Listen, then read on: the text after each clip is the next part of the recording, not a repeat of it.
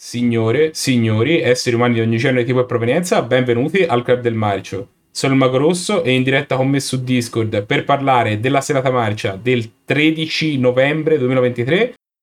Oggi c'è Pietro.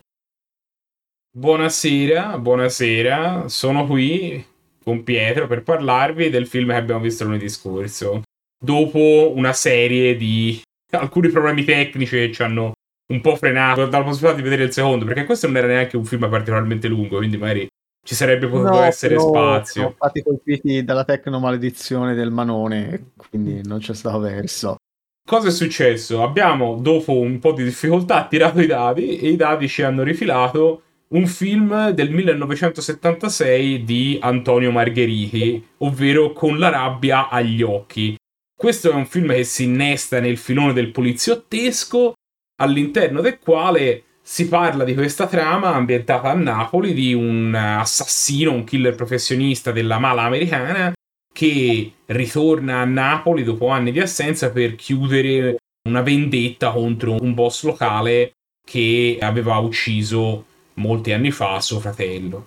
C'erano no. tutte le premesse perché questo film fosse un film particolarmente godereccio, però non ci ha fatto impazzire, non ci ha fatto impazzire, nonostante insomma anche il cast fosse ben nutrito. Esatto, era un cast ben nutrito ma molto strano perché in questo film il grande regista ge- di genere Antonio Margheriti mette insieme uno Yul Brynner, il grande divo hollywoodiano degli anni 50 e 60, ormai a fine carriera, questo è il suo, a seconda di come uno lo conteggi, il suo ultimo o penultimo film, prima che si dedicasse unicamente alla carriera in teatro, facendo continue reiterazioni del suo musical Anna e il Re, insieme al cantante Massimo Ranieri e a una grande personalità molto amata dal club, Barbara Boucher. Sì, poi ci sono, insomma, ci sono anche diverse caratteristiche che abbiamo riconosciuto. Eh.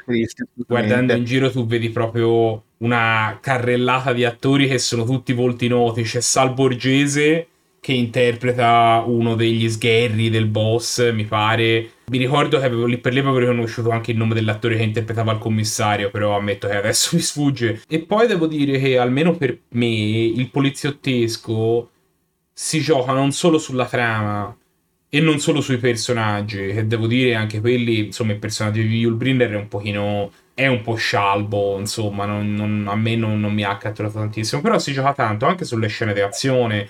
L'epitome del poliziottesco è l'inseguimento, e qui di inseguimenti ce n'è uno che, insomma, ora agli altri piaceva più che a me, però io l'ho trovato un pochino poco spettacolare c'è parecchio svicolamenti, vanno veloce, però insomma avrei voluto magari qualche manovra un pochino più ardita, qualche sgommata in più. Allora, io su questo non sono d'accordo perché a me è piaciuto l'inseguimento, è una delle parti migliori del film, perché c'è questo momento di inseguimento nei carrugi napoletani in cui poi si lanciano con quelle mini macchine anni 70 eh, giù per le scalinate, a me è piaciuto complessivamente, a me era molto bello. Poi ci sono queste immagini di di Napoli quando ancora era proprio la Napoli post dopoguerra, ancora tutta industriale, molto diversa dalla Napoli di oggi, che è comunque interessante da vedere.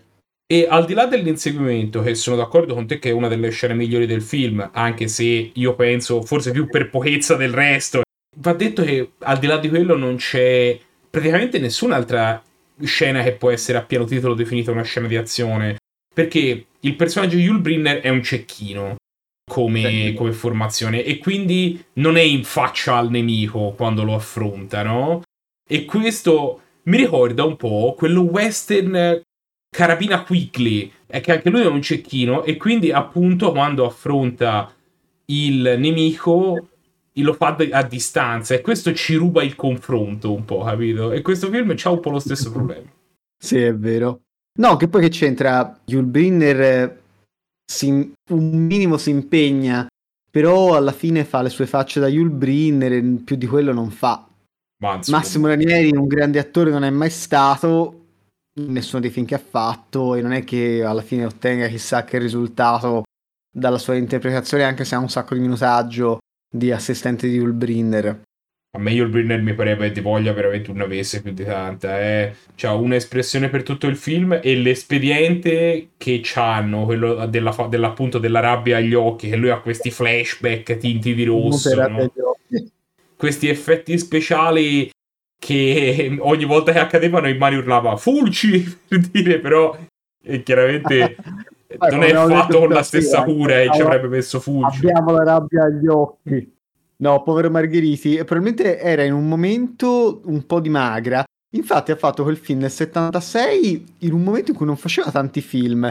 Perché aveva fatto un film due anni prima, poi ne fece uno due anni dopo, probabilmente in un momento di poca creatività.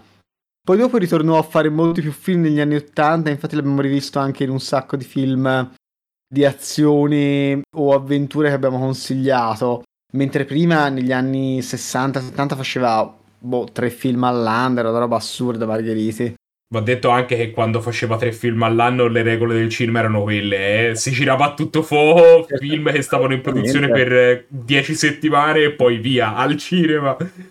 Cioè... No, no, ma, infa- ma, infatti, ma, infatti, lì diventava una questione di grandi numeri, secondo me, lui, Fulci e tutti quegli altri, ma, ma addirittura Monicelli, no? Giravano dieci film all'anno o uno buono ne sarà venuto fuori. Quello invece che di buono è venuto fuori in questo film sono le nostre poche, ma buone candidature al Ninja d'Oro che questo film si è assicurato.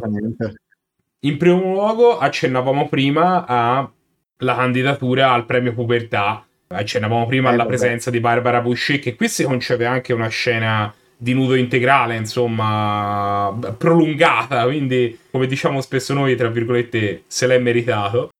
Insomma, ovviamente Barbara Boucher non ha bisogno di introduzione, è un, una delle donne più belle del cinema degli, di italiano di quegli anni. E poi abbiamo altri due premi. Il primo è il premio al miglior Goblin. Il premio al miglior Goblin se l'ha accaparrato questo personaggio che fa un piccolo cameo e abbiamo denominato Oleprican. L'attore è un nano, no? È, uno, è un attore che è, insomma, è affetto da nanismo.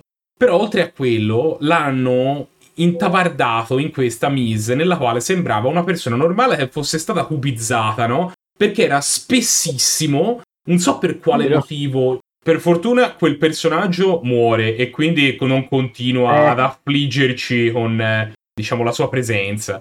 E poi c'è un premio ninja che non abbiamo ancora deciso se effettivamente a fine anno lo faremo, è il premio al personaggio con il nome più bello, detto da noi il premio Gorgo. Perché dovreste, dovete sapere che ogni tanto abbiamo questa inflazione dei premi ninja, ogni tanto qualcuno se ne esce con nuovi tipi, nuove assurde tipologie di premi. Però questa del nome assurdo ci, ci piaceva particolarmente anche per vecchie battute del club. Vedremo se a fine anno ci saranno abbastanza candidati, però il fatto è che uno dei personaggi di questo film si chiama Don Ciccio Gargiulo e non potevamo non ricordare questo fatto in un qualche modo se una persona fosse intenzionata a continuare un pochino sulla falsa riga tracciata a questo film e vedere qualcosa di simile, se gli fosse particolarmente piaciuto o magari volesse vedere qualcosa di meglio.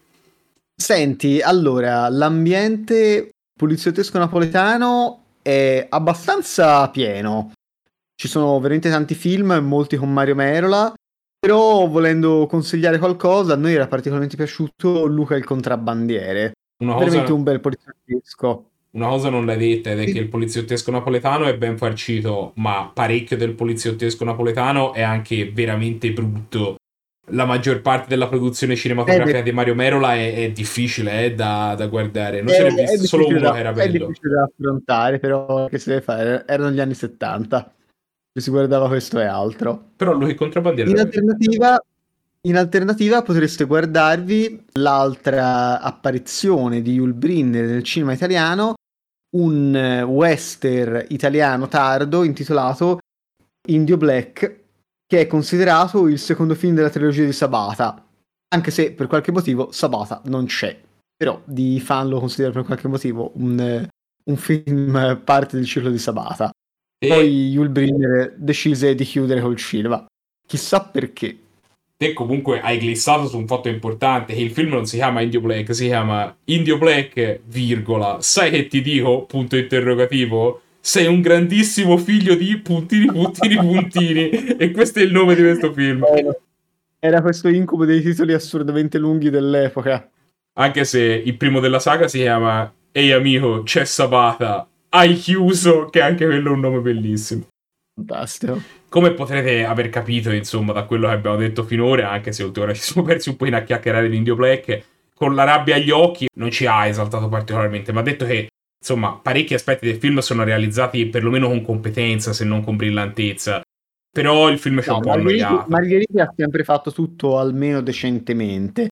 È che il film non spicca come poliziottesco essenzialmente. Non è neanche nella fogna della roba orrenda, intendiamoci. No, però ci ha un pochino annoiato. Però, insomma, devo dire che perlomeno, insomma, un minimo di, di cura nella realizzazione c'era, per cui non abbiamo voluto infierire, gli abbiamo dato un voto comunque insufficiente che è 5. Però insomma, c'era gente che fomentava per dare un voto peggiore e gente che invece voleva dare un voto di più. Quindi abbiamo trovato questo equilibrio nel mezzo. Se volete scoprire se anche la prossima settimana saremo severi e o giusti.